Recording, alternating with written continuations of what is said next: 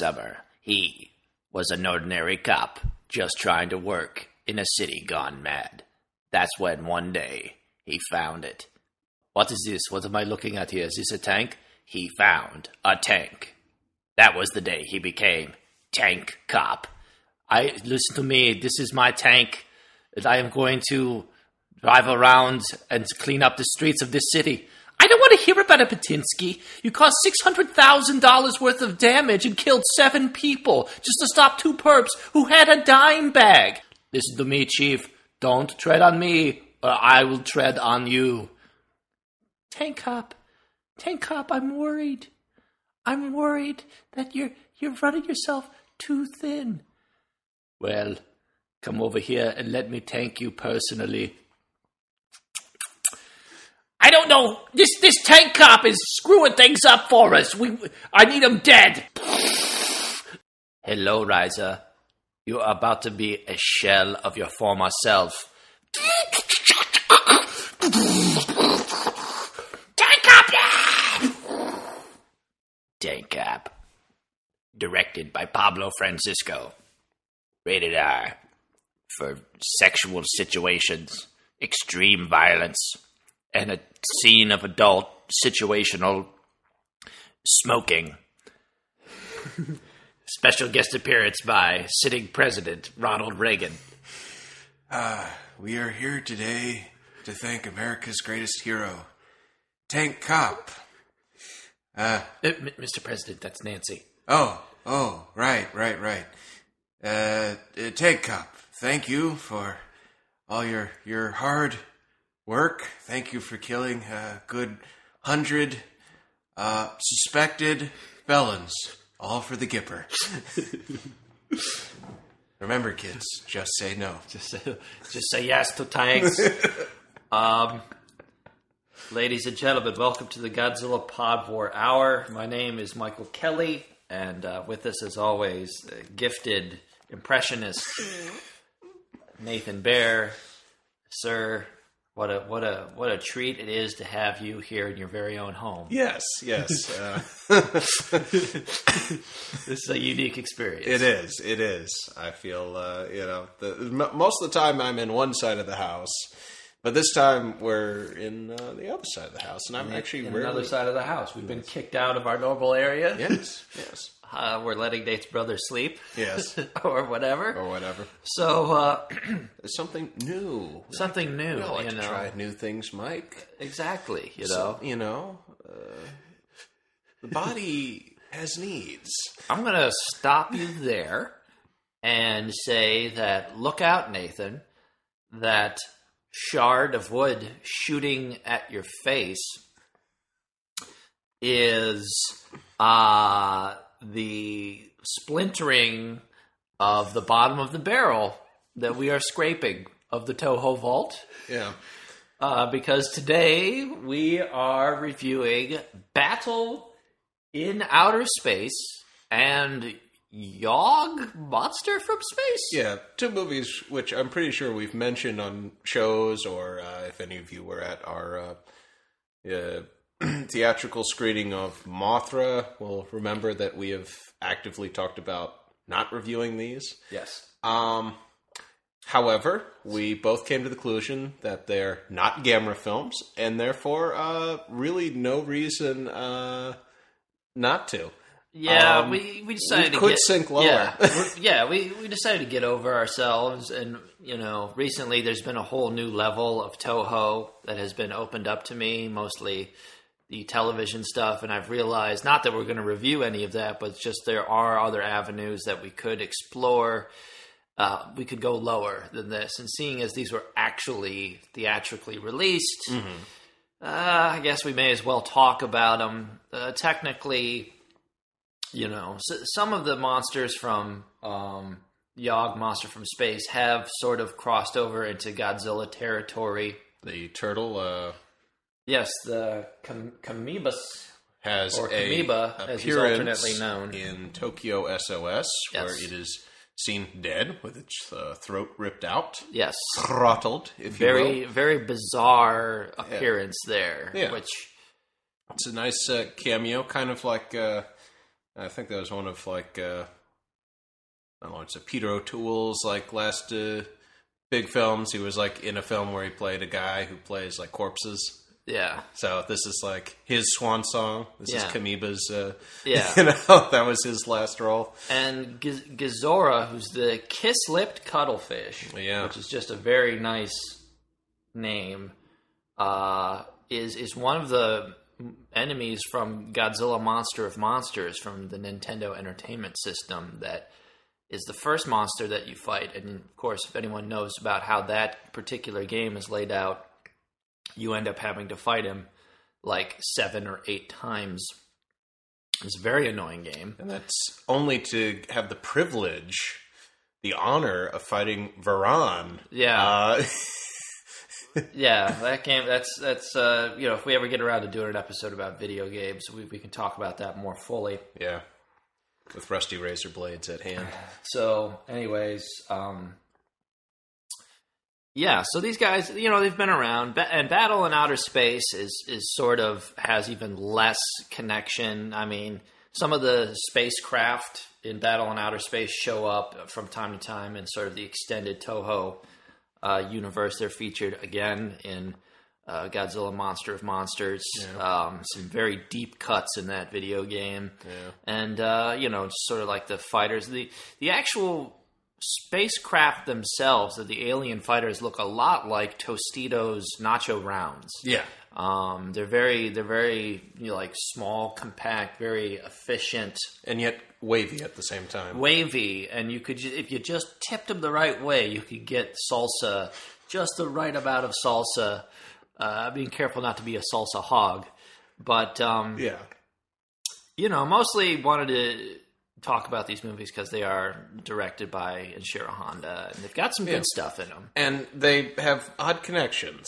They do have. We found out. We watched. Neither Nate nor myself had ever seen either of these movies before, and um, and they they have qu- they could almost be sequels to one another. Yeah. Um, because of, and I don't know if that's just because of laziness on the writer's part, or like maybe they were just unaware of the movies themselves. But the alien forces have almost identical MOs in Yeah. these movies. The only difference is Battle in Outer Space. They don't have any.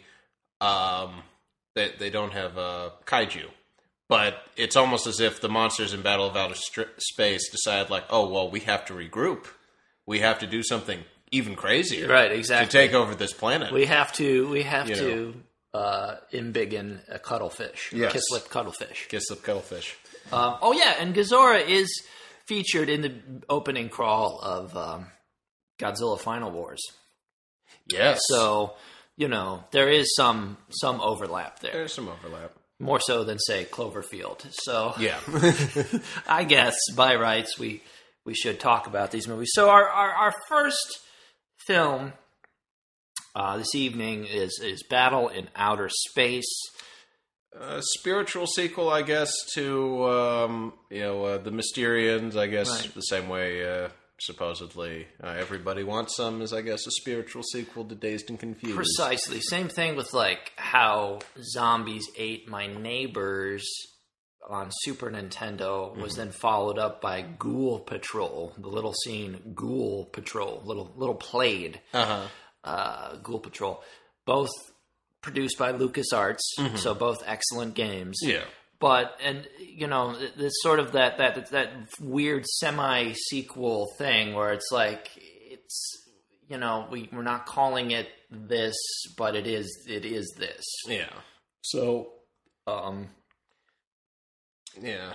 The but a series of, of striking things right off the bat in Battle from Outer Space. Yeah, it opens with uh, essentially the this big uh, communication satellite, presumably the same one in the Mysterians, uh, that's hovering in outer space, is attacked. It looks like it looks like version 2.0 Yeah, from that because it looks bigger. Because the one in the Mysterians was then used as as stock footage in uh, King Kong versus Godzilla, at least the Yeah. American cut. yeah, So this one's a slightly bigger model, but Yeah. it's like the same design. Which makes it a little insane the fact that this is our opening sequence, this big uh, station getting attacked and destroyed. Right. You know, they put up a fight. Right. Um, which is good to know that they, they launched into space, presuming that eventually that would happen. Yeah. Um, unfortunately, Well, that's the that's the other thing. This movie was made in 1959, But takes and, and place it takes place in the distant year of 1965. yes. And they are presuming quite a bit of technological advancement. Even if we go from like the end of the Mysterians, Yeah. like they never go into outer space in the Mysterians, right? Like the American No. or like the, the Oh, humans. Yeah. They have those big rocket ships. But those are for are land-based for attacks. land-based attacks on Yeah. the on the space or on the boob. Yeah. the, The- under the boobs. Yeah, they're they're trying to destroy dome. Stephen King's Under the Boob. Um, So like, yeah. So this is within. They're they're positing that within five years, we're gonna have space travel is no problem, and we Yeah. have this giant space station yeah, that's up. So, um, you know, good for them. yeah. Um, the structure of um, Battle in Outer Space kind of works the same way it does in the Mysterians. You know, uh, weird occurrences are happening. In this case, it's uh, people are being frozen. With uh, they're getting frostbitten, and there's also some anti gravity stuff going on. Like bridges are being Well, lifted up. Yeah, there, that's going on, and like, but let's you know, the the, the first scene is this satellite being attacked and destroyed by the uh, Natal, talk. uh, who are the bad guys in in Battle from Outer Space or Battle in Outer Space, Yeah, and and it's a it's. It's a giant communication satellite. Yes, I mean it Yeah, communicates with huge. outer space. It it like it's trying to see yeah, if there's anyone out there, whatever. Presumably- and presumably that goes backwards Yeah. towards Earth, right? Yeah, They you know, like relaying information. Exactly, like you know, part of because it's 1965. right. Here's how you convey information. Step one: gather the information. Step two: relay that information. This is how. That's how. That's how it works. It's a two-step process. Now, Very simple. very simple, clear cut. Now, in, in this movie, so you've got this giant communication satellite, and it gets destroyed by the Natal. There's apparently th- th- there's like 20 minutes of the movie on planet Earth, and no one Talks about no it. one talks. At no They're point, people are like, "Hey, remember when our giant space station communication satellite Yeah. was fucking destroyed Yeah. by aliens?" Maybe and- that has something to do with all the weird occurrences Yeah. going on on our planet. But no, No one even mentions it. So it's like, was it a secret satellite? Was it like no one was supposed to know about it? Or like, that was very, very Yeah. confusing. Because it's the first thing. And Yeah. then there's the credits. It's like the cold open. yeah, And then it's the fir- and then fucking no one talks about it. no one. And like later on when they go into space, they find the pieces The of debris. wreckage. But that is a long way into that's like 40 or 50 minutes into the movie Yeah. where they finally like And oh there, I guess the And satellite when got they're blown up up through it, like these are really big ships, and they're flying through this like Death Star amounts of you know debris. Yeah. and it's huge pieces of debris. and it's it's like how did you not how did nobody see a huge explosion a huge disturbance in the force or something? You would have seen it You from know- yeah from Earth. how did none of this crash down to earth after losing its gravity thrust whatever? It's like just, I just don't know. it's just like there was definitely a huge lapse in that part of the writing. I feel I feel almost as if like a couple of pages of the script got like stolen or destroyed and like no one noticed Yeah. or something because it just seems like such a boner anyways um i guess we should But the UN is more concerned about uh, frostbite and bridges being uh, yeah inconveniencing trains. Uh, and Um, yeah, the, so- the the best and the brightest have been brought in to uh, spiel. well uh, yeah we should explain science. the scene with the train that there's there's a guy like the first thing we see on earth is is a guy uh apparently his job is just to walk on train tracks and make sure they're okay Yeah, and uh he comforts them. it comforts them and then like a flying saucer flies overhead and he it forces him to like trip over the train tracks, and then like the spaceship. He's on a bridge. He's on a rail bridge, and the the flying saucer like like grabs like through invisible energy that we do not see because it's invisible grabs the bridge just in time and lifts it up so that this incoming train misses the uh The dude. the well misses the dude but also misses the, the bridge, bridge. and crashes and then i thought what would have you know and that which is very spectacular and everything and i thought like w- would be really cool if like i just assumed that like once the train had crashed it would just let go of the bridge and have that fall and crash but then it's like very it causes this scene of, of terrible devastation Yeah. and then it very politely very gingerly like sets the bridge like back Yeah. in place it's like you just, don't you see the damage you just caused Yeah. just drop the bridge like the damage Yeah. it's like what you can't make up for it by putting be like, Yeah. "Whoops, sorry guys." I it's think- like who's who's controlling this fucking flying saucer? Inspector Clouseau. Yeah, I he's like trying to get away from it. I think this is another case where they're trying to make the aliens bad. Like they want to take over Earth, but they don't want Earth's like industrial complexes destroyed because they need it for their own uh, nefarious needs. I think that's even like used Yeah. later in the movie, like that line, like they they need to you know plunder Earth's resources, and uh, you're going to need bridges to do that. Trains can always be rebuilt, Right. Uh, but I think, yeah, I think that's what they were going for, maybe. okay. And I guess that's why they were giving people frostbite. Uh, Yeah.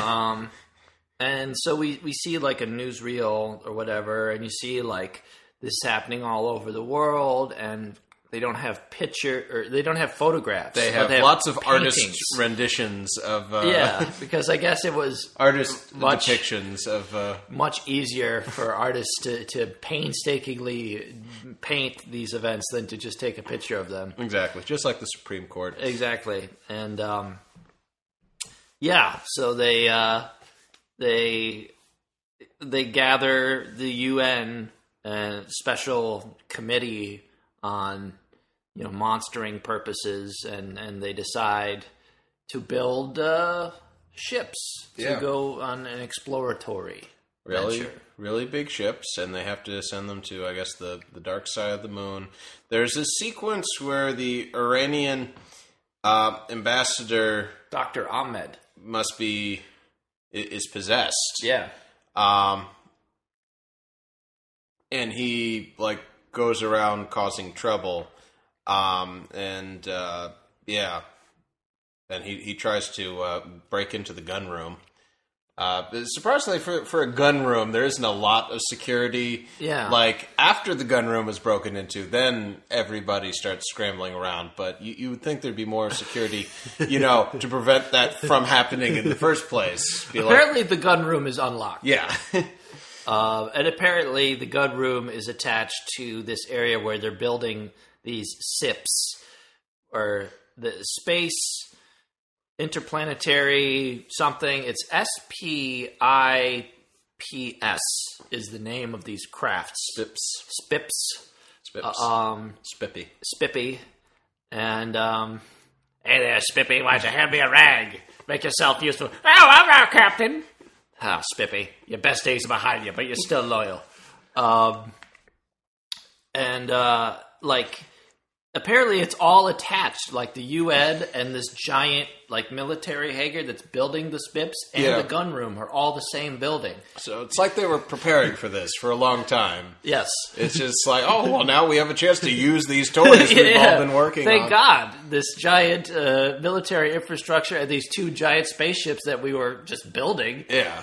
This is great timing. Yeah. so the Iranian uh, ambassador, Dr. Ahmed, is uh, when when it's revealed that he's.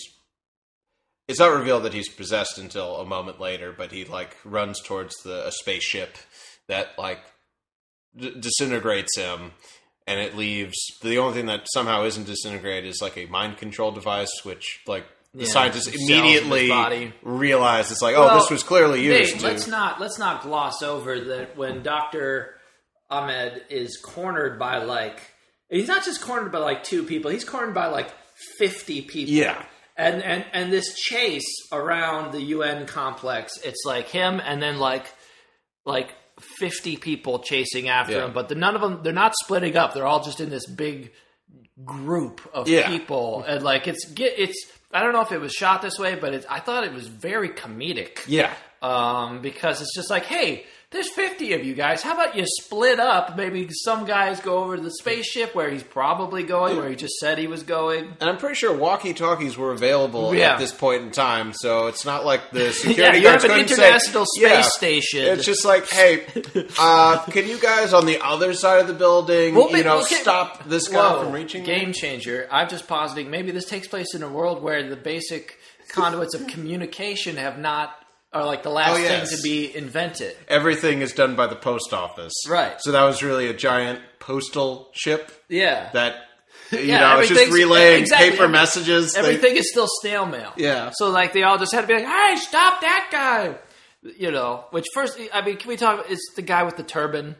Like the, the, the aliens like Yeah. take over the guy wearing the turban. Like how yeah, racist that is. Yeah, I I don't know. I've seen a lot of, and remember, this is before you know Khomeini took over Iran. This is before. This is when the Shah was still in charge, and I don't know. I maybe there is an Iranian diplomat dressed like that. I just like if you look at many photos from Iran before Khomeini, there and even still today, men do not wear lots of headgear unless you're you know except for like the president uh, the Ayatollah, and like a few members of like the the upper echelons. It just seems like like the most racist choice possible Yeah. that they could have made. So, yeah, um, like it, it's not like he's a Sikh, you know. yeah. Um, You know, in which case he'd have to wear a turban. one of my favorite parts of the movie is when like the 50 people who refuse to surround him by the way. Like it's always like 50 people on one side being like Dr. Ahmed, you know, drop your gun or whatever. And it's like, there's 50 of you. Circle him. you know, Yeah. encircle him. Yeah. You know, make an entourage Yeah. around him. Uh, but they're always just like, there's a very clear cut line, and then 50 people, Yeah. and then him, and like his hostage.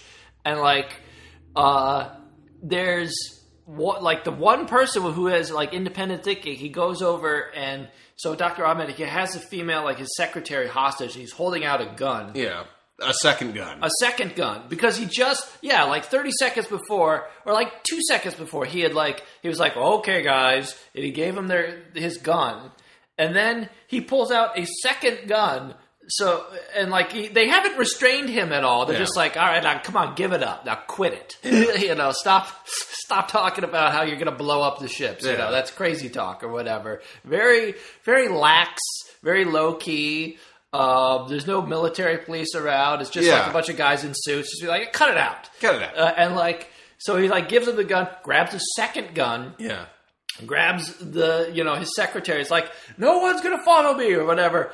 And then this guy hits a switch on the wall, and a weight. a weight You on know- a rope descends from the ceiling.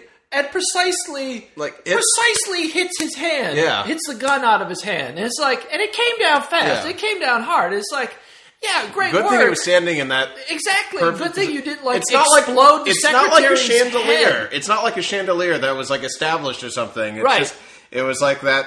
You know, switch was physically added by the writer to like. Yeah, it's like there was no there was no purpose for this weight to be there. I swear to God, it's like something out of a Wile E. Coyote Warner Brothers Yeah. cartoon. There is just a like like five hundred pound iron weight suspended from the ceiling. Yeah.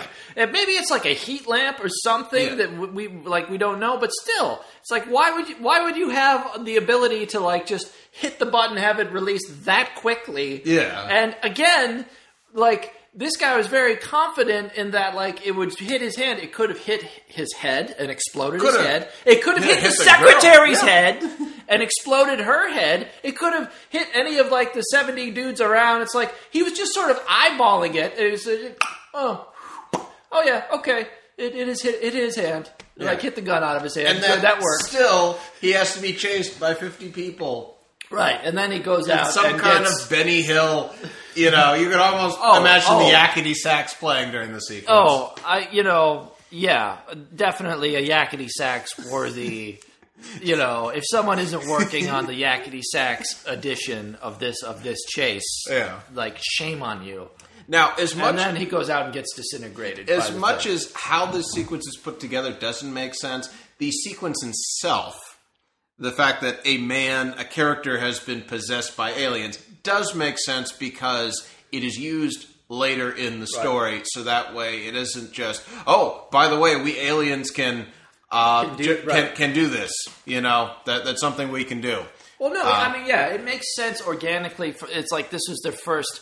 They were attempting to stop this mission before Yeah. they even got off the ground, which makes sense. Yeah, Um, and you know that that part of it is just like the the you know the Warner Brothers Wiley Coyote uh, weight descending from the ceiling from a switch on the wall. yeah, it was very and uh you know the um the parade or whatever i think we should mention the uh the amount of um confetti Yeah. used for this they, they have like the, the the launching ceremony yeah. Uh for these you know for the two ships and, Yeah. and the astronauts And it should be mentioned that there's this well shot but kind of fluffy uh, love sequence between oh yeah female character Oh. and male protagonist. and i thought it got really weird towards the end Yeah.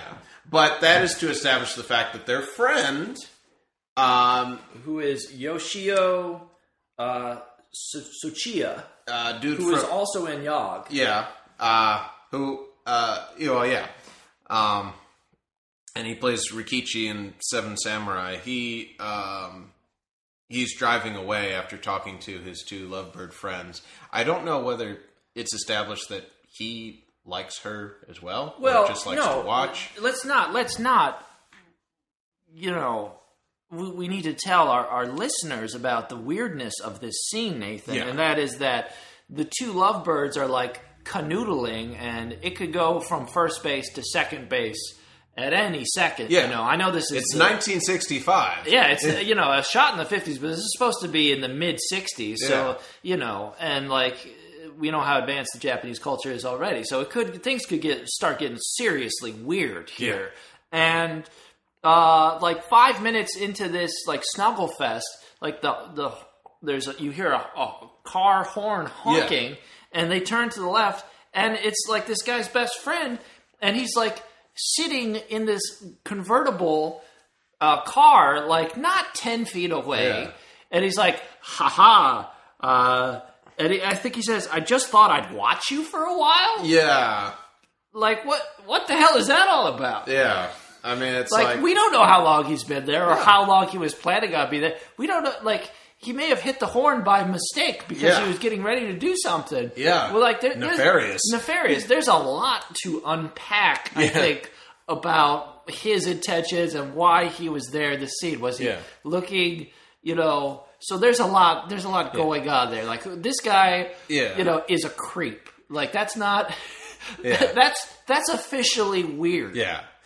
Um, and it gets weirder when he drives away. He says, "Oh, I have to say goodbye to a girl or something Yeah. before they all meet up at a friend's place or something." Right. Well, he's I think he was just trying to save face. Yeah. Because he'd been caught. Yeah.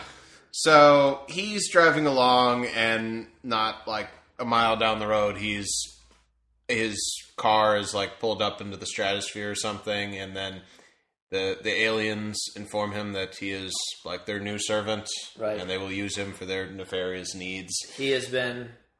He is. Uh, he's one of them now. He is one of them now. Um. So yeah, but yeah, then they get to the launch sequence, and there's a John Ford amount of pomp and circumstance. Like John, I guess maybe that's because Honda, Sekizawa, you know, in that generation, Kurosawa, all these people were probably raised on Ford films, and in Ford films, there is a lot of extra pomp and circumstance that doesn't necessarily add to the plot. It just adds to the atmosphere. Like if you watch like um, movie like I don't know, uh, Fort Apache. There, there's like a, a square dancing sequence with all the officers and the ladies. You know, just you know doing a, a very proper period dance. It doesn't really add to the plot. It's just part of the atmosphere, and I think Right. that's why that was there. It just it just seems so out of place at the same time. Well, it's just sort of like hurry up. yeah, it's like, Well, hurry up, like- get to space. Yeah, get to we, because we it's want like, we want to see this battle in outer space. It's it's battle in outer space, not parade on Earth. Yeah. The- and uh, this movie does do this kind of tantric tease throughout, where it's like really trying. Like the Mysterians had a lot of action throughout.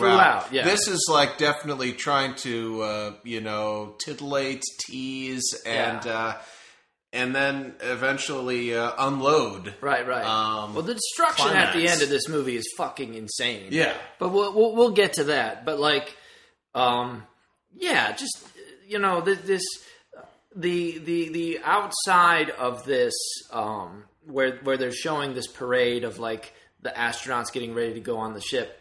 Uh, was right outside of the newly completed facade of the Olympic Stadium that they were preparing for the 1964 Olympiad in Japan. Yep. So, and it looked at the time it looked slightly futuristic. Yeah. So they were trying to like show it off, you know. So like I understand they're like, oh, look at this new building in Japan, and uh, we'll have uh, you know like a giant 200 piece orchestra and like enough confetti to choke.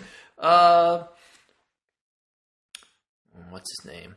That guy who always not wavy gravy, but that guy who's always showing up with like things and. He's Gallagher. not Gallagher. I wish Gallagher was in this movie. Rip Torn? No, not Rip Torn. Anyways, Charles Nelson Reilly. Charles Nelson Reilly. You know, enough confetti and streamers to choke a donkey. And I, I became very concerned that the amount of confetti that were hosing out of the ground was going to cause the convertibles that they were all driving to the spaceships to crash and burn. I'm like, this Yeah. is, you know, are the aliens in charge of the confetti? Because, like, they're, they're not going to be able to see where they're going.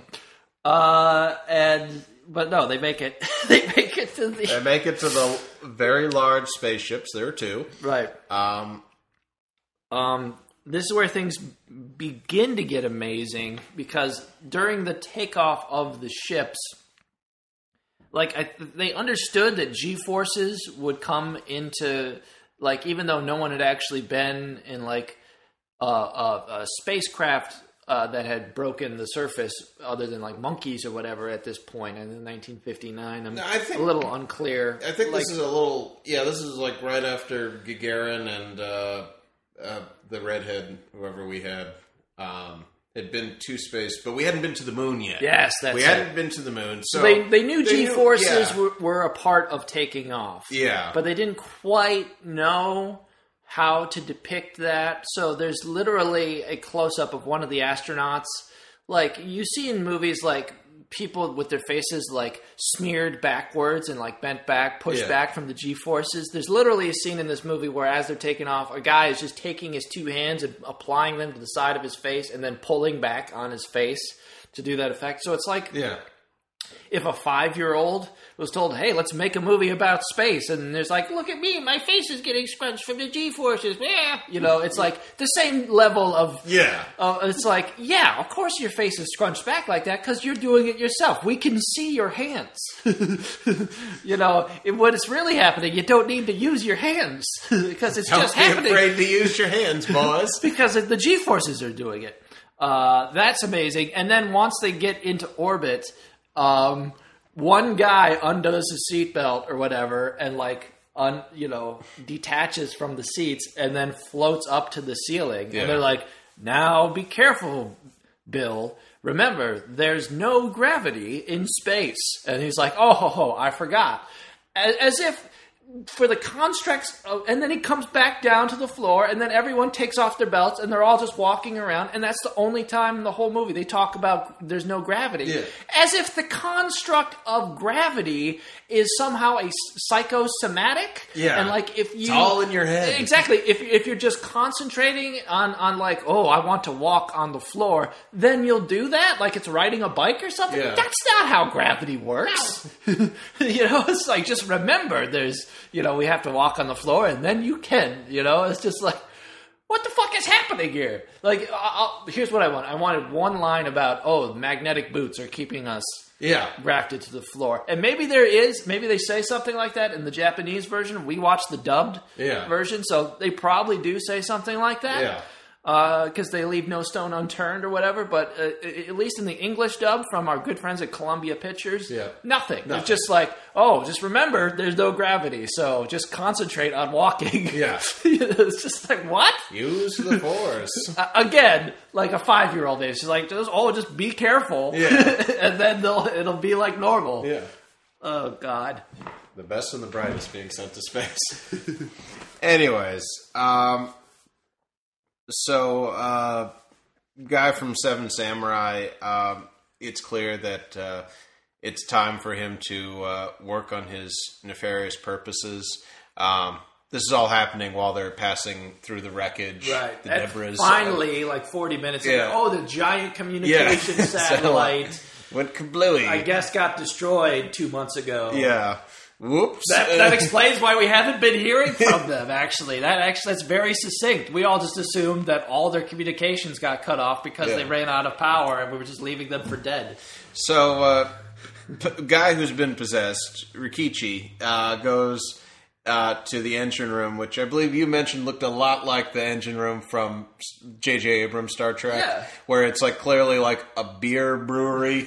uh, this is a brewery that has been Right. converted into a space uh, engine, and he's going around like uh, un, you know, uh, un, you know, opening the filters or whatever um, for the uh, you know turning the pale ales into India Right. pale ales, Exactly. uh, and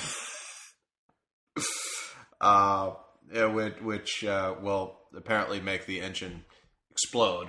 So uh, one one one uh, co-worker intervenes, and it's not like it's like, "Are you crazy?" and like punches him. It's just like, "Oh, hey, what what are you doing? That'll that'll make the ship explode." You know, and, and, you know? and exactly, and and uh, Yoshio Su- Tsuchiya uh, is definitely acting like a robot. He's definitely acting like someone who's possessed yeah, by the aliens that they are clearly fighting. yeah, And again, this other guy tries to like reason with him and be like, "Hey, like, is something bothering you? You Yeah. know, like, like, why, why don't you tell me what's up, Frank? It's, Yeah. it's like how you would talk to Before a you blow up the ship, before Exactly. you, uh, before you, uh, It- It's how, it's, it's how you would approach a tired looking coworker and be like, "Is everything all right, Phil?"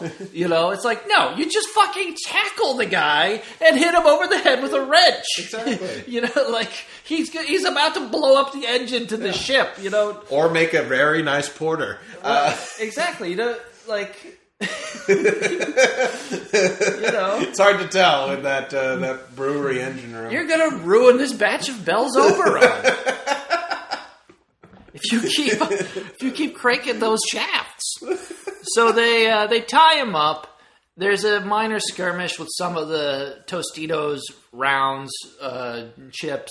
I mean, uh, alien spacecraft, Yeah. and um, it it looks good and it's well executed. Yeah. Like it's you know it's not the most exciting dogfight, you know, but pre Star Wars, Yeah. and even pre 2001: A Space Odyssey, it does not look bad. yeah. Um, it you know there, there's a there's a scene where they fire a space rocket or so, like the aliens fire some sort of missile or something, and they have to like they dodge it just in time by having the the side thrusters. hit. Yeah.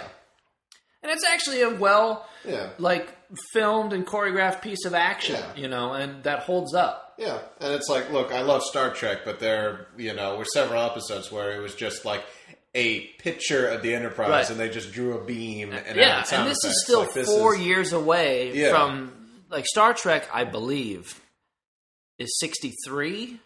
Or, think, to, or wait, this year is 60 years of Star Trek, right? I think so. So 66 then, right? Sixty-six, something like that, and it didn't even become popular until the Right. seventies. Or 50 years of Star Trek? Because this Yeah, is like. would be fifty. years yeah, so Trek. yeah, Star Trek is still seven years away Yeah. at this point. So, So- like, you know, they, they, they were doing fine. yeah, Um, and but like, there's this little like you know dogfight with the with the two sort of big ships. Not much of a dogfight. It's more like um, whatever. They're they they just they they help they hold their own against. Um, Yeah. with these heat ray guns. Oh, we forgot about the heat ray gun demonstration, which is clearly where George Lucas got the imagery for Star Wars when the the internal workings of the Death Star. Yeah. Like when the whenever the guy's like, "You may fire when ready." And you see the two guys like yeah, holding their yeah, ears. exactly, you know. and that giant green laser go through that like sort of Yeah. cylinder-looking thing that looks That, like that's it's how like you truly know long. how evil the Empire is because those two guys are there next to this giant beam. They're not even given like earmuffs. Yeah, no earmuffs. It's just like there's no health insurance. That's the true mark of evil. Right, It's just exactly. Like you two gentlemen will be here. You're in charge of safety inspection, and you won't get earmuffs. right and they they have a heat ray gun uh, demonstration in, in this movie that is exactly that shot Yeah. um so like it's it's pretty clear cut to me um uh, that that's where George Lucas got that from. Oh, he was Um, probably watching that. Oh, I'm sure he was. He, He- probably was watching this film on a double bill with Guns of Navarone, and was just like, "What if we uh, mixed the two of these movies together?" Well, this movie was released on a double bill. I forget what the name of the other movie. I think it was like To the Moon on a Whim or something. No, no, no. Um, but anyway, But it's just kind of the plot of this we, film. We have to assume George Lucas saw this. Yes. um, and was like, "Oh, that will go into my weird thing that I'm thinking about right now." Um, but anyway, so they they they you know fend off the, the spaceships, uh, and then they land on the moon, which is a pretty cool little sequence. It's all a lot of like side thrusters and rear thrusters, like lining up meticulously the descent of the two ships, and it takes a while.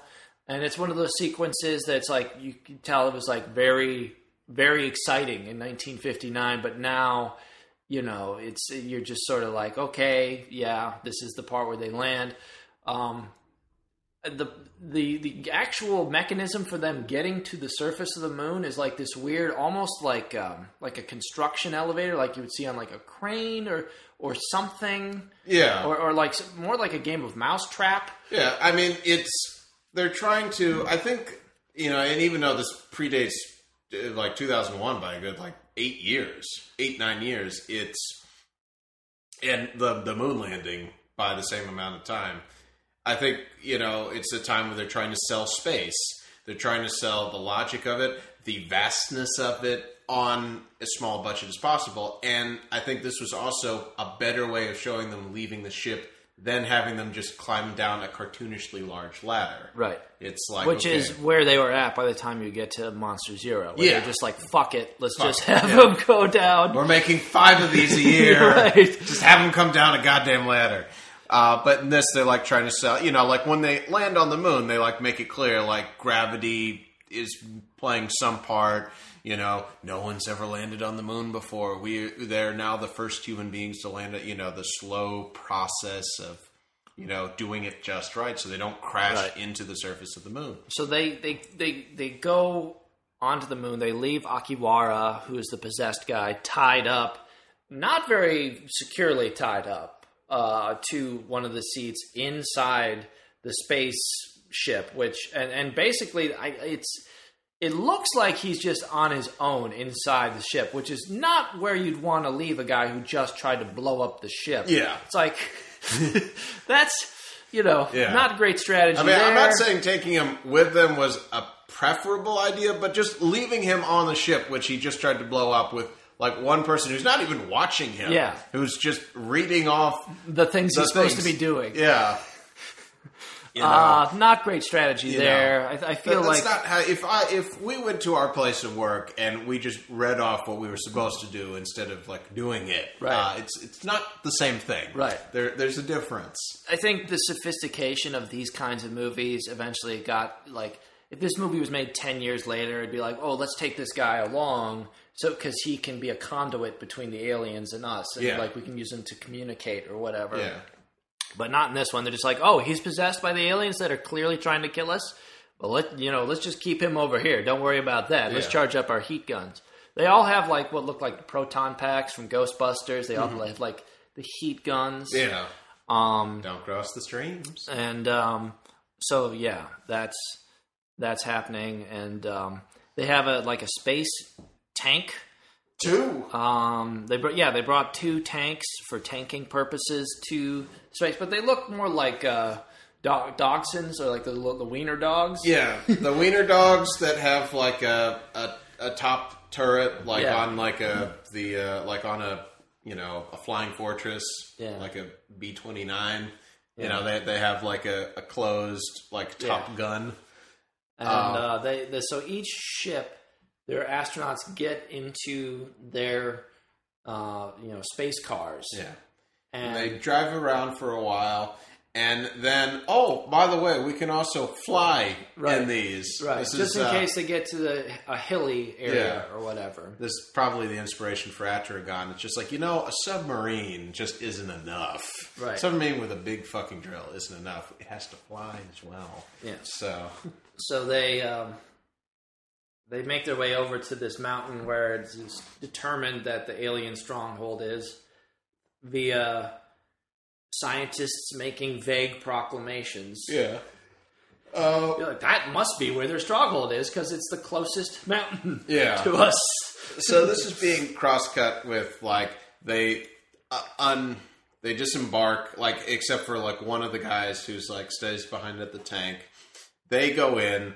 The one, one, I think there are two women, but one of the only women on this mission goes into a cave by herself and is attacked by the Natals, Right. uh, who, like, their weapon of attack is, I guess, you know, just their hands. They just, you Yeah, know, oh, just- we're going to feel you to death. Yeah. Uh, and that's cross-cut they, with- They lightly bat at people with their hands. Just, uh, uh, uh, Yeah. go away. And, um, they, it's like they're doggy paddling. Yeah. like, it's like when you throw like a six-year-old into a pool. Not that I do that, but if you were to like throw a six-year-old into a Theoretically, pool, if you were- theoretically, if I was to go to a public swimming pool and just grab a child who doesn't know how to swim and throw him into the pool, and he was like, "Oh!" and he was just like doggy paddling or Yeah. whatever, just to, to to not drown. That's what the Natal. Yeah. That's kind of they just sort of they just kind of like bat their Yeah. hands and just like don't be afraid to use your nails, boys, type thing. Where it's just like, yeah, it would take a while for Yeah. them to even hurt you, let Yeah. alone kill you. They're not. You could just sort of go up and put because like she she gets surrounded by like I don't know twenty. yeah. Of like, these guys? And she has a gun. And she has a gun she does not use. And the boyfriend uh, that was canoodling with her earlier comes in and he just kind of pushes the Natal out of the way. He's like, just come on, And get out of they the way. try to gang up again, he just fucking murders them Right, right. with his like- death ray. It's like, come on, you enough, get off her. You know, just uh, not. It's not anything like you know. You think in a movie, it's like one guy taking on like twenty of these alien things would Yeah. be like a crazy fight. It's, no, it's just sort of like you know, give it a rest. He just sort of like shoves them out of the way, grabs her, and just like knock it off. Basically, is, the, is the general sentiment of it. And this is being cross-cut with the fact that uh, uh, dude from Seven Samurai breaks free. Of his very impromptu Yeah. and not efficient or not sufficient restraints that they've put him in. He kills by hitting. I mean, he he He knocks the, this guy out. out. And this guy, it should be said, he's just looking at um, a computer readout screen and just being like, air, check, gravity, check, jets, check. Like he's just Yeah. saying everything that's on the ship over and over again and just saying check after it. It's like, I want to know how long he's been doing that because he's saying it out loud. Yeah. But uh, sadly, we'll never know because Iwamura just n- comes up behind him and hits him in the head with a wrench, Yeah. knocking him out, and then Leaves the ship. leaves the ship, It explodes. and, it, and blows it up. So this is being cross-cut with uh, then the the uh, the rest of the crew finding the uh, finding the I guess a mothership or the base, uh, and the aliens are start giving their uh, you know threats again. You should not have come here, and they immediately start blasting it with a, a beam, and a kind of a beam fight goes on where Yeah. like they're shooting beams at it. It's sh- they're hitting it it shoots beams at them, but it misses, and it but it hits like the rocks. the rocks around them. So it's clear like they're, they're trying to kill it with before the rocks crush them. Right. And then uh, the one guy who was back at the tanks uses the hover tank, flies up. Actually, like pretty smart. Like they're the rest of the crew is just kind of like sitting in this one spot, you know, getting rocks thrown on them. Right. Whereas, like the guy in the tank is actually using the hover ability of the tank wisely. He's like popping up, shooting, going behind the rocks. It's a much better strategy. Much, much better. Uh, eventually, it blows up, um, and The alien spaceship blows up. yeah, the alien spaceship blows up, and they go back onto the tanks. They drive back, and there's this nice little um, kind of land dog fight, I guess, where like the the tanks. I forget. They go from like flying to also like on the ground as well, and uh, while trying to get back to their ships, which they believe are both perfectly intact, the alien, you know, Tostitos fighters uh, swarm in, and they use like the top guns to efficiency, you know, because Yeah, they get a good, you know, radius of Turret uh, guns, yeah.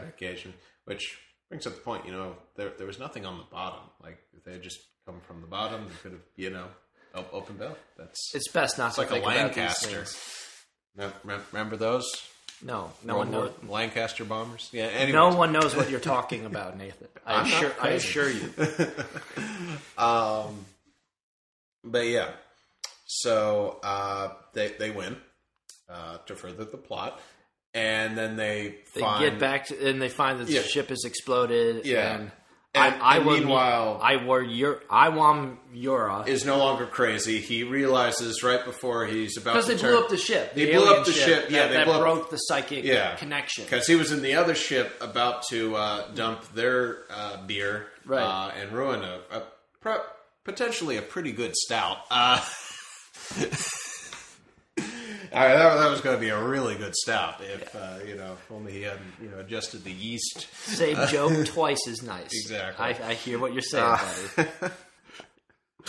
Anyways, um, yeah, I know all about making beer. Anyways, uh, so he decides not to be crazy and instead does the honorable thing. He um, goes to a mountain and shoots at the spacecraft that are shooting at the main crew while they try and get onto the ship, and he sacrifices himself. Um, Very even though- honorable. yeah, even though it really wasn't his fault. Um, but he was a pervert, so had to die.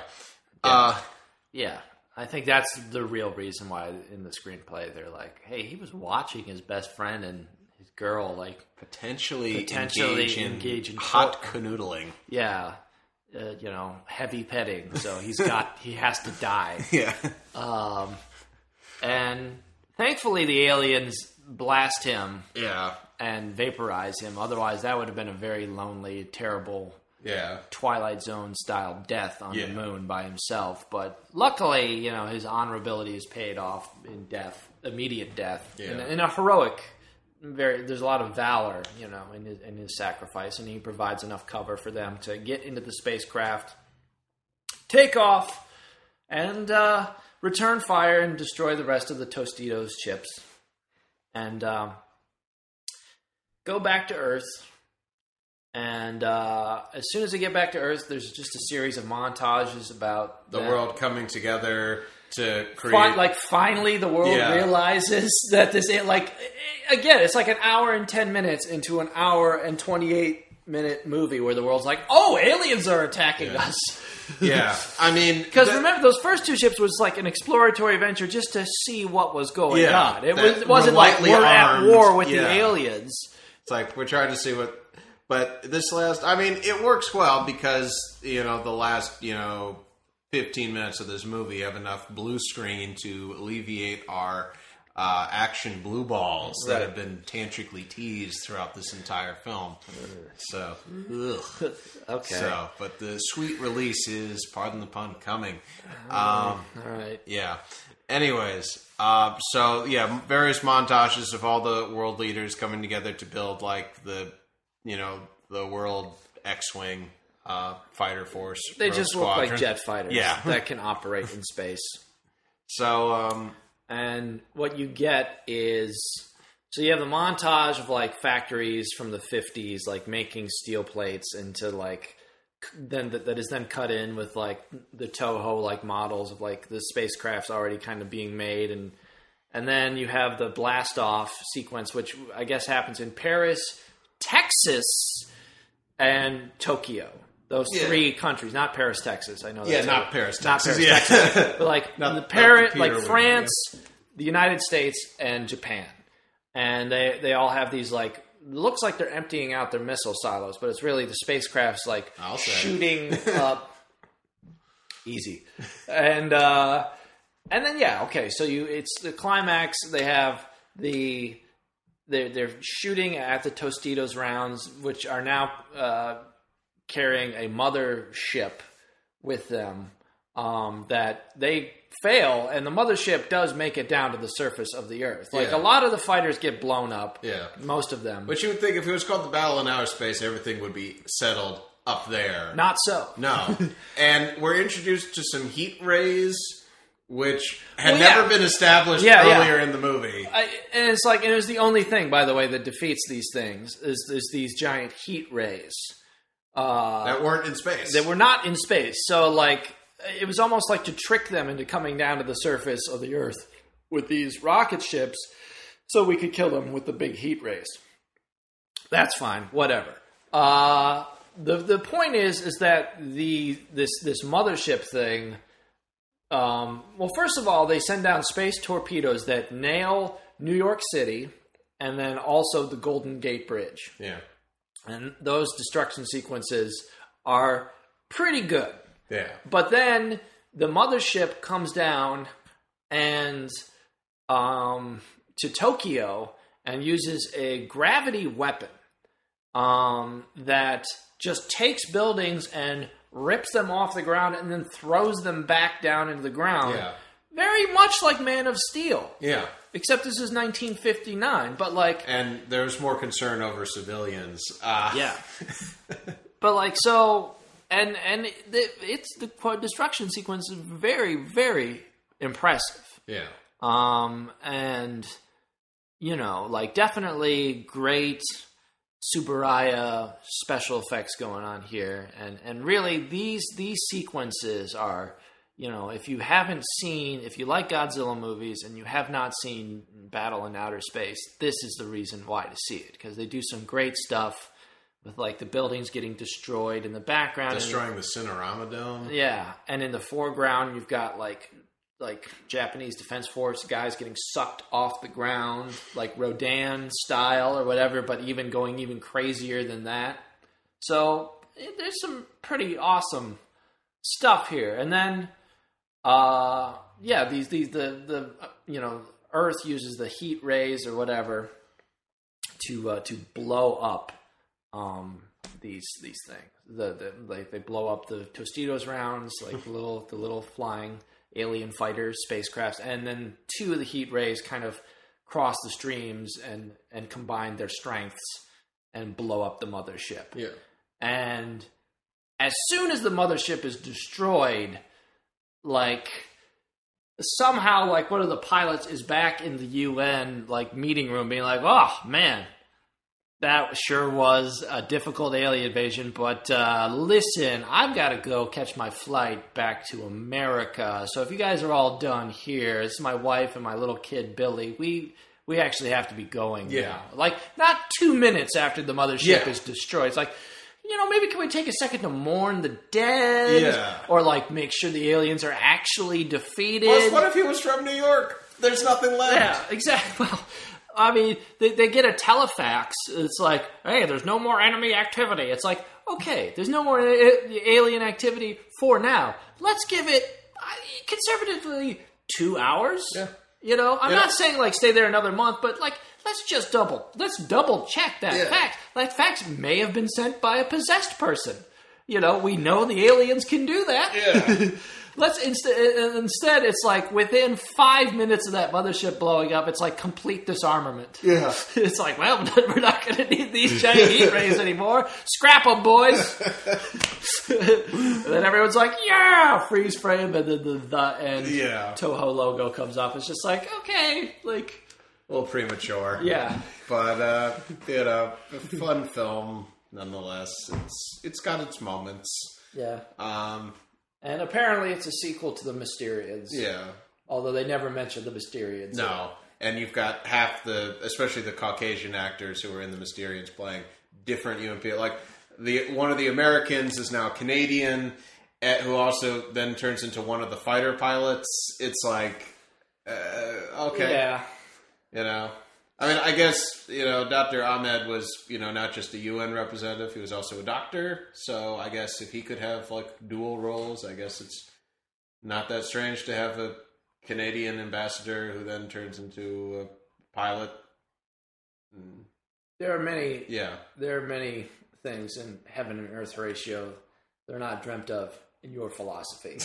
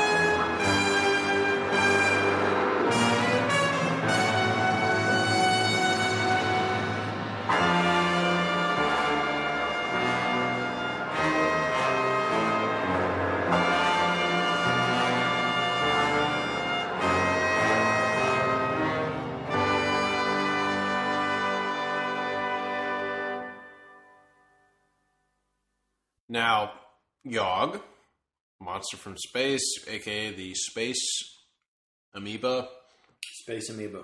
is a uh, wacky, crazy, adventure-ish film that kind of uh, works with Battle in Outer Space. Could be a There's, uh, sequel. Yeah, it could be a sequel.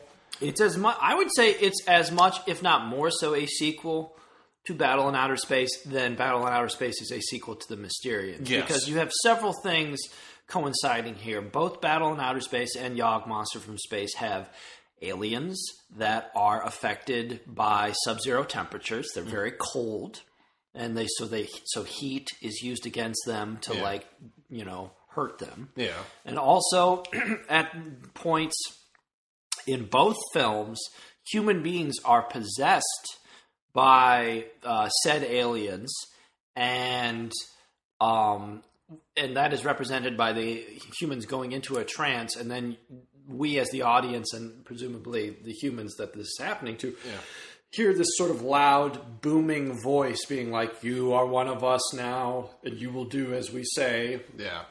you must abandon all earthly emotions almost word for word Yeah. you know so like it's it's very much it could just be a sequel to, Yeah. you know so um Battle in Outer Space 2.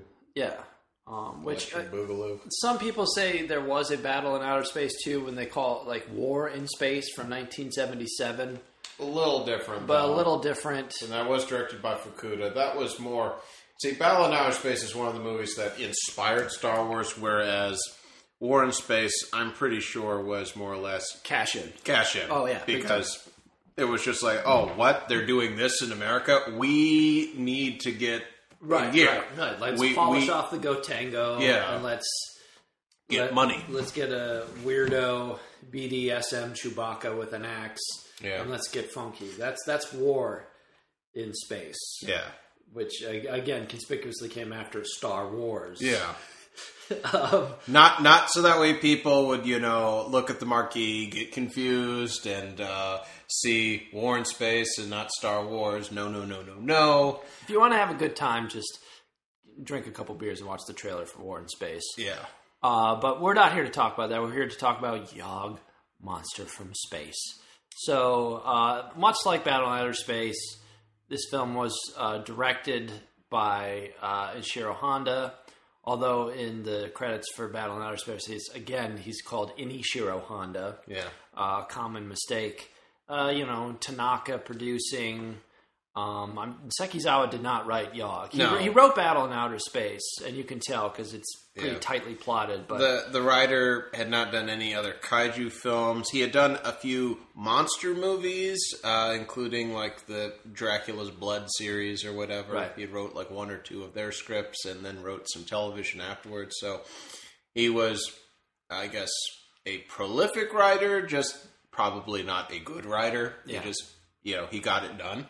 Yeah. Which by the seventies is uh, what Toho and many of the other uh, uh, movie uh, studios were doing at that time. We just we have to get it done. We don't care whether it's a monster Well, movie or yeah. a pink film. It's it's got to get it's interesting because this is Yog is like 1970, right? Yeah. So, a like- year before Hedora. a year before Hedora, and you can tell. And it, it- and Yog was also the final, so like the final Toho science fiction epic, if you can call it epic. Uh, that was made under the old studio system with the contracted actors, and that's why you get people like Kenji Sahara uh, as Obata showing up. Yeah. When otherwise, I don't think he would be Yeah. in a movie this terrible. Yeah, because remember after Hedora, the heteronormity of uh, of the uh, cast uh, changed. Uh, yeah, that's a weird. That's a word. Uh, anyways, uh, because that's why, like in Gigan and Megalon, you get actors that's just like I, I'm not used to seeing these actors before. Where did you find them? And you go on their IMDb page, and they were only in like you know ten other movies. It's like compared to like the uh, the rigorous amount of films that each of the previous uh, generation of actors had to be in every year. Precisely. Um, Just to just to make rent, they had to- to yeah. be in four of these pictures per year. yeah, and uh, so yeah, so it is kind of a, a swan song, uh, a, uh, a rather you know large swan song. Um, there's not really much to say. It's one. This is it, as much as we could talk about it. It's really a film you have to see to believe because uh, we barely believe we just saw it. um, yeah, it's got It's got Tetsuo Tori yeah from Monster Zero, and that's not the character's. That's not the guy's actual real name, no, but, the, uh, uh, that's what he's known as. yeah. I think it's Akira Kubo. something like that. The toy maker, The toy maker, but he's a made- journalist in yeah. this, and he He's also the main dude in Destroy All Monsters. Yeah. And so he- he, was doing pretty well around this point. and he has a crush in this film with uh, on Japanese Cybill Shepherd. I'm just going to call her that. Um, Yeah, but they're very much just sort of, you know, kind of filling in the. There, there- there's not much to these characters. No. there's Uh, not much to the plot. There isn't, uh, and I do feel like at some point they must have been the writer must have been looking at Battle in Outer Space and being like, okay, how can we make this cheaper? Um, do It, it does feel like it's sort of the I give up movie, Yeah. the Toho experience. yeah, and I think that's probably what led to them taking a gamble on Hedora Yeah. because of the fact that they didn't know how to please audiences anymore. You see, in the 50s because of the censorship changes like the all the old directors and the the middle range directors uh, were able to unleash all this pent up like stuff they couldn't talk about during the military dictatorship. Um, so just like this release of like great films. And at the end of the 50s the studios were looking at france and they were like okay young people are making movies for young people and we in japan due to our economic miracle now have like uh, you know a middle class. We have the Sun Tribe, which are like youths, you know, youths who you know can afford to just tan and do nothing but spend daddy's money at our movie theaters. We need to cash in on that. So you get Oshima uh, and a whole bunch of other people uh, from that generation making films for very young people, and that was working for a while. The problem was is is that then it burnt out. Yeah. It burnt out, and by you know 1970, there's a television in every household. Baseball is like the pastime, and movies are having a harder time um, competing with these other mediums. And at the same time, American movies are getting better, you know? And it's like the Japanese are very into Japanese movies, just like we in America are into American movies, or people in India or Nigeria are into their own cinema. You know, People they in lo- Turkey are into Turkish Star Wars. Yes, exactly. So, uh, but the quality of films, because of attendance uh, shortages and disinterest, uh, led to more American films coming to Amer- uh, coming to Japan, and whatever Americans were doing was so crazy. Like even their, you know, even Oshima and the other directors like couldn't compete with that. They just couldn't compete with you know Bonnie and Clyde and like many of these other movies, like because the producers wouldn't like give Them um, the, the free reign. the free range. You know, as I mentioned in previous episodes, Kurosawa went like crazy. He, you know, But by the time you get to like the early '70s, you got Lone Wolf and Cub, which Yeah. is like extremely violent. and on top of that, it's based on a manga series, so it's like, okay, well, this already has an audience, Right. So we know it's it's the same thing with like I guess the Marvel and uh, you can count DC as a franchise at this BVS point. DOJ, BVS DOJ. uh, BVS colon DOJ. you know, it's like, well, we know we're going to get a return on this because there's already a comp, there's an established Right. uh, market for this. What I'm saying know. is like you know, around 1970 is that when the loosening of the reins Yeah. happened, where they were just like fuck it. and Nikkatsu is making Roman and Pink films. Like these are like corporate produced softcore pornography films that are put out into theaters, So- like openly advertised. Yog Monster from Space is is definitely like the last time where they're just like we're just going to do the same thing that we've been doing since 1956 Yeah. again and but it's it's the the diminishing returns and like everyone's exhausted and it's just like Yeah. Plus, That- Ultraman and all these other things are on television. It's like, why would we pay to go to a theater when we could watch, you know, Ultraman or Yeah. Zone Fighter with commercial breaks and it's it, on it is television? it is fascinating to see that you know you've got Gezora in this movie that is as we said a a, a, a kiss lipped cuttlefish Yeah. Um, and you know, you have a squid in you know War of the Gargantuas. You have a squid in King Kong versus Godzilla, and it's a real squid. Yeah. It's like they just got a Like an squid, octopus, yeah. an octopus. They got an octopus, and they just had it on the set, and you know, Yeah. just it did its thing or whatever. Yeah, and then they ate it. and- yeah, and then and then Tanaka had it prepared as his dinner afterwards. You know, and like it's interesting to see that like now in 1970, not even eight years later, you've got Gezora, who's just like clearly a man in a suit, but almost to a comedic level, where it's like Gezora looks ridiculous, Yeah. like uh, almost to the you know, and that's the thing that kept me from watching this movie for a long time was that like it's offensively, it, it does look like an opponent of Ultraman. Yeah. Like the the, the, the the just the level of detail and the quality and the believability on the suit design is not there. Yeah. The lobster and the turtle look pretty The good. lobster, I, and but- I would say that the stone crab or ga- Yeah. Ganymedes, Ganymedes is a superior design to something like Ebirah. Yeah. like like it's actually an improvement on. It. Yeah, Ebirah. it's got like a, a beautifully, uh, w- you know, beautiful maw. You know, kind of uh, working in with the Yeah. the seventies. Uh, Easy. yeah. Uh, Um, there's Well-. Uh, Um. Oh yeah, the the maw on Ganimes is definitely it's definitely completely unshaved. Um. But so I mean, we'll we'll get into the the plot. Uh, you know, as it exists. yeah. Like basically, Akira Kubo is a photographer for a newspaper in Japan. Yeah.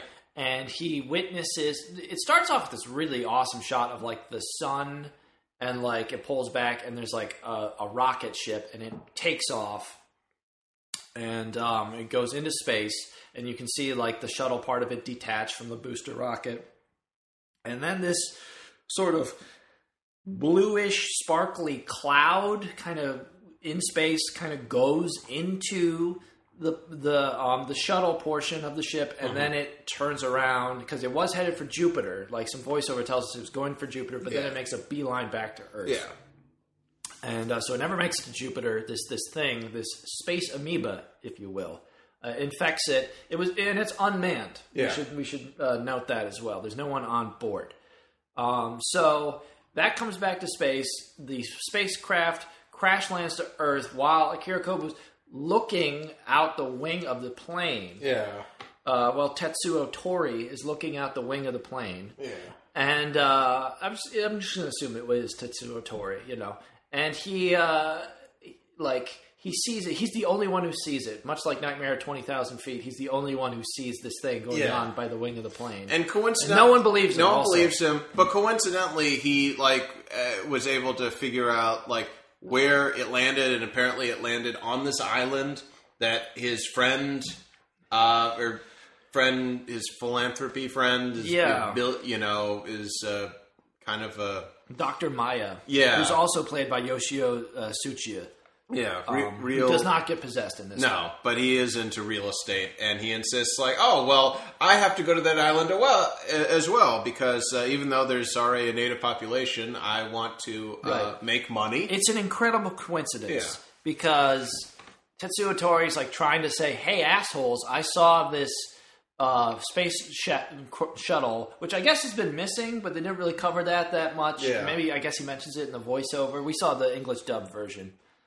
Crashes, and so he's like the this philanthrop his his buddy Doctor Maya like corners him is like, hey, you should go to this island to take pictures of it. And also the egg guy from Monster vs. Godzilla, guy who's always, always eating hard boiled eggs. Yeah. he's there too, and sort of commissions him to be like go Yeah. take photographs because he's a photographer. so now, yeah, so it's But- like now but- he's the editor. He's and, moved his way yeah, up to editor. and he shows him the point on the map. It's like this is the same spot where this space sh- shuttle crashed or whatever, which is like a pretty amazing Yeah. coincidence. Uh, but you know, whatever. Uh, with a giant kiss lip cuttlefish, Yeah. it's fine. So, Guess of death. so they go to the island along with uh, Japanese Cybill Japanese Shepherd. Cybill Shepherd, Who has a crush on uh, the the photographer guy? Yeah. for And- for no reason. and- she and- just wants to be introduced immediately to him. and for some reason Kenji Sahara, who's clearly evil, Yeah. uh, sort of got a goatee. joined- yeah, he's got a goatee, and he sort of gets into the group as well. Uh, and he's a guy named Obata. So they get to the island, and earlier we see a scene where a couple of guys are going out fishing early in the morning, and one of them gets uh, snatched by uh, Gezora, and it's a very sort of it wouldn't be a very terrifying scene if Gezora wasn't so fucking ridiculous looking. it would be a very effective scene. Uh, but um, you know, it's it's off putting, and they get burns. Where Gezora, you know, it's like a, a squid, it's a cuttlefish that's got tentacles. So wherever the cups uh, from the tentacles land, they get these burns because they're it's absolutely Freeze burns. freeze burns, Freeze exactly. burns. There's another connection. Outer Yeah, space. there you go. Uh, and basically, so one of his friends, this guy on the island, is t- the two of them. One of them gets eaten by Gezora, so the other guy's just shell shocked and basically becomes Dennis Hopper from Apocalypse Now. as soon as the other, the main guys get to the island, he's like, "We have to get out of here. You don't understand, man. It's like it's like totally Deadsville here, man. It's over. It's like you know." Uh, so like they're on the island for five minutes. They drive to a cave. Uh, like Geyser of water comes out. the geyser of water with some watch. special effects comes Yeah. out, and like the guy's friend's watch gets spit out of the water, and he sees it like, "That's it, man! I'm out of here," or whatever. And uh, then he like the you know Japanese Dennis Hopper uh, abandons the main cast in this cave, just grabs the jeep, drives back to their with the camp with the native friend. with a native friend, and then they are immediately attacked by the cuttlefish. Yeah, Gezora like bullseyes this guy. It's like, oh, he's the most afraid of me. Okay, I'll kill him specifically, and uh, kills him and, And- and throws the the native guy. It was about. going to kill him, but there were bats nearby, Oh, yeah. and their uh, echolocation, uh, yeah, you know, the high pitched screech of the bats, like scares yeah. the the cuttlefish away. So they they notice that, and and this guy, the guy who lives, is sort of in a trance, Yeah, and so he's like out of it for a while. yeah. and Even though he's about to get married, I think it's Yeah. you know cold. Which I think they should have called that wedding off. And also, there's like a tribe on this island where they sort of dial back the, the weird, like uncomfortable Toho blackface Yeah. face makeup to a still not a tolerable level, but you can see there's it's starting to click in their heads that maybe this isn't the most socially acceptable thing to be doing. yeah, Uh, so they're like kind of they're dialing it back from the shameful levels of like Mothra, where it's just like not great. yeah. Um, but like, and they definitely they have like the tribal dance music, and it's absolutely just the music from King Kong versus yeah, Godzilla. it's like they mix that and the Mothra music. Like Yeah. you can hear no, both but it's like slightly, yeah, it's like slightly different or whatever. You know, Fukube did the score. If bait at this point. Yeah, That's what exactly. it is. Uh, he was just picking up a check. He's just like, eh, I I don't do know. twelve of these a year. It's like, yeah, don't bother. Fuck you. Don't look at me. Yeah, Um, and so, yeah, basically, the um, the Gezora shows up not too long after this and like destroys the native village, and there's sort of a chase that ensues, and eventually, um, they end up like burning him with like a like they lure him into a like a field that's got a bunch of gasoline like yeah. They find gasoline. They also end up like the natives have like guns apparently, and then And they find is- out that there was like a munitions dump there left over from when the Japanese were on the island during World War II. So there's all this like leftover ammunition. There's this half Gas. ass like they have to scientifically explain why fire hurts it. It's like, yeah, we get it. Fire hurts everything. Yeah. Fire hurts the thing. Fire hurts aliens. Yeah. Like xenomorphs. Yeah. Like fire is the go-to weapon against any Yeah. opponent. Don't you know? explain it. Just go with Just, it. it's It's like fucking we get it, fire. but no, they have this like laborious thing where the doctor's like, "Well, you see, because this monster from space is very cold. That's why fire hurts." It's like, no, it's because it's fucking fire. Yeah. Uh, Fires everywhere. so after that, you know, diatribe, after that harangue of, of, of science talk, of which there's a lot of jumping to conclusions in this movie, um, they they sort of burn up uh, Gezora, and he's like got a bunch of weird like burns on him, and he kind of scuttles back to the bay and just sort of plops over, Yeah, uh, and dies. and dies, and it looks like the guy inside the the Gezora suit yeah. just had a stroke, Yeah. and just fell into the water. You should just- mention there was there was a small earlier sequence in the water where they Oh, are right. attacked, but the dolphins come and because echolocation again, their their high pitched screech, then it, it lets them go. Um, yeah. yeah, but anyways, So, moving on. Gezora gets burned, and then the evil transfers into a little stone crab. So then you get Gammies yeah, G- or Gamimas, Gamimas, and he wreaks havoc. and he's yeah. So Even he's like after the they crab. shoot out both of his eyeballs, yeah. and he looks like you know fucking Oedipus, Mm-hmm. uh, Oedipus crab. And uh, again, they kind of lure him into this area where there's conveniently like a whole bunch of gas cans. Yeah, And then uh, Tetsuo Tori shoots the gas cans with a rifle that, again, the natives have a stockpile Yeah. of all these weapons, but I guess they don't know how to use them. yeah. But they know that bullets go into a rifle, but they don't know enough to put the bullets into the rifle. So they're like, here, here's the rifle, Here's and the rifle." here's the bullets. So he blows up the crab, and uh, you know, which is good because you know those natives are going to eat for you know months. Thanks know, to this. yeah. Like if only there was like a tragically, the next monster is not a giant uh, um, cheese cheddar biscuit. cheddar biscuit. Yeah. Because then, if they blew that up, they'd have unlimited crabs and unlimited cheddar biscuits. they could eat great on that island. Then it'd really be an island paradise. that reminds me, I have to go to Red Lobster tonight. Mm. Would you like more cheddar biscuits? Of course, I want more cheddar biscuits. How dare you even ask that? The second I fucking come into a Red Lobster, you should start bringing me cheddar biscuits by the bushel.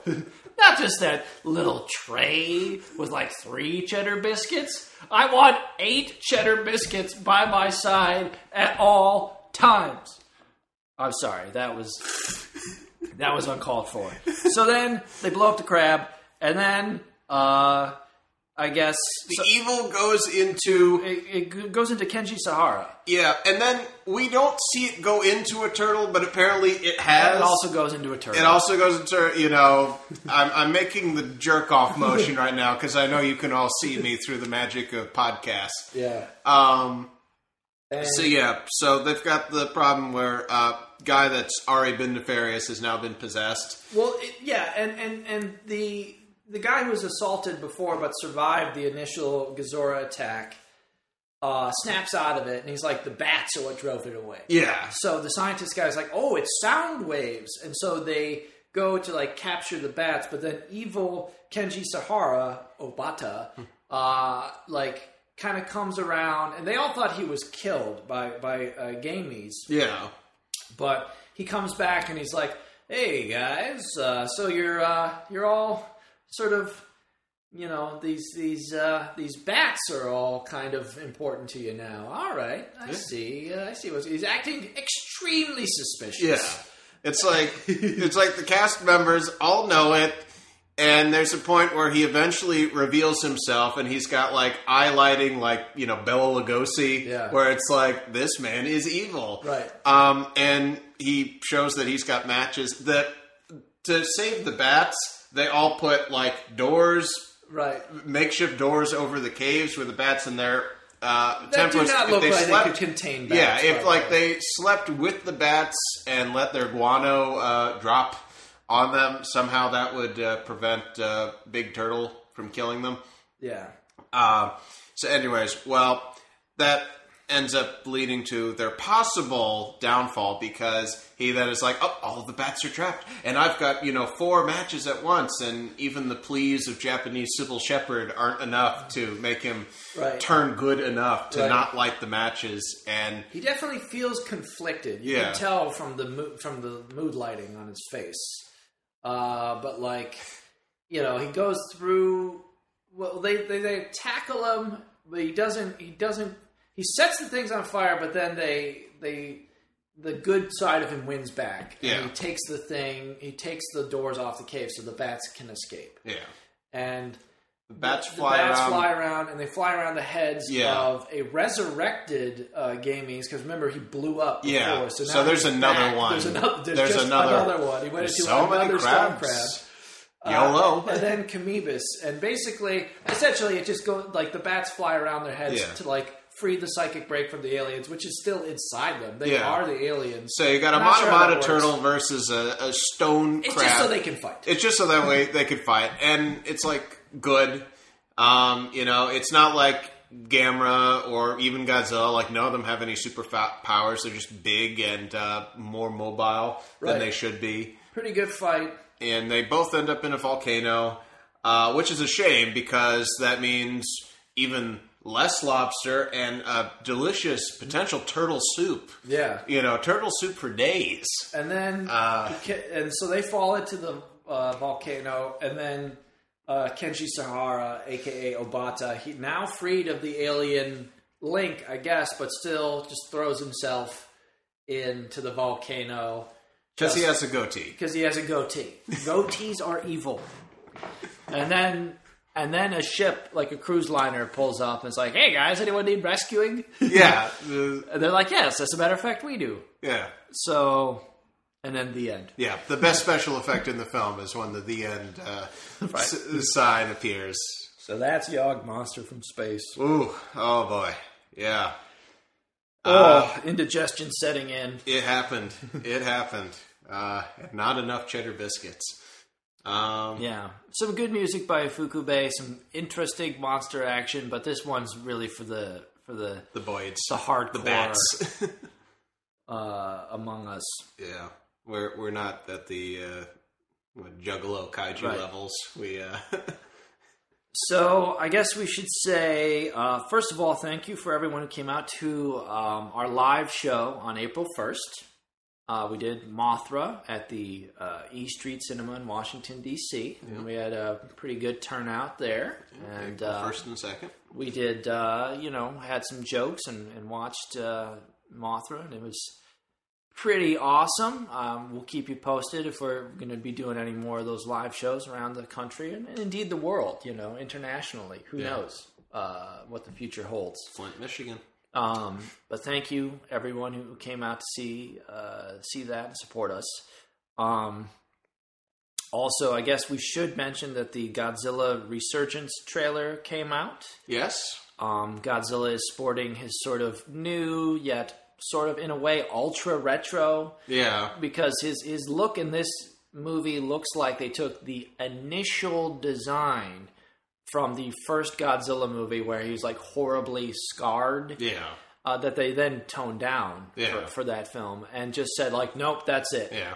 and And that's what he looks and like It's from the director of Attack on Titan, which is Yeah. a show with uh, or, or be- the the movie version of a show with uh, kind of similar apocalyptic themes. So Yeah. uh, while I'm not um, you know well versed in Attack on Titan or have like any interest in uh, reviewing uh, those films, it is uh, you know important that that is a cultural. Uh, phenomenon it Yeah. happened it's pop, part of pop culture now Right. and I think uh, overall, this is probably the most appropriate choice of uh, director Yeah. to do a Godzilla film, especially one where uh, it looks like there is no God but Godzilla. well, yeah, a lot of people have been saying that his tail is too big. Uh, and yeah, his tail is larger th- than Yeah. there's ever been. but Uh, the thing is, what what really matters, and we can't stress this enough, is that uh, no matter what the trailer looks like, no matter what his tail looks like, it's really going to depend on the characters, Right. and how they And the story. yeah, and the story, and how they react to Godzilla, Right. It's like it. It could be great. It could be terrible. Uh, We, don't know that much about it. Yeah, but we will review it when it comes out. When, When- we can get when there's a, a- good translation of it, exactly. we will be reviewing it. So our interest is is definitely piqued though. Yeah. Uh, seeing him in action and definitely some some menacing looking shots and stuff and, and using his size to to maybe in a way that hasn't been used for a while.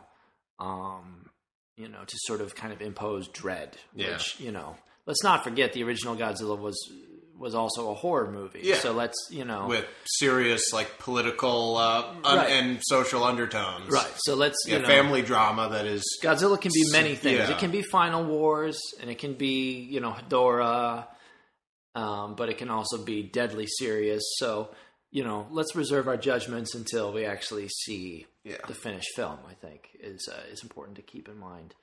Um, but I'm excited for it.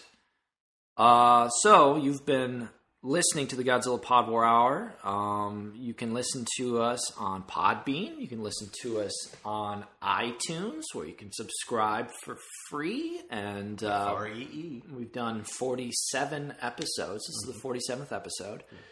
Uh, you know, rate us, comment. Um, we've got our Facebook page. It's the Godzilla Pod War Hour. Still got that Twitter account, um, which is Michael Kelly at Godzilla Pod War. Um, and you know, I guess thanks, thanks everyone for for listening. And um, we'll be back at it. Uh, fi- final thoughts, Nathan, on either of these films, or just anything in general you'd like to, to say, or whatever.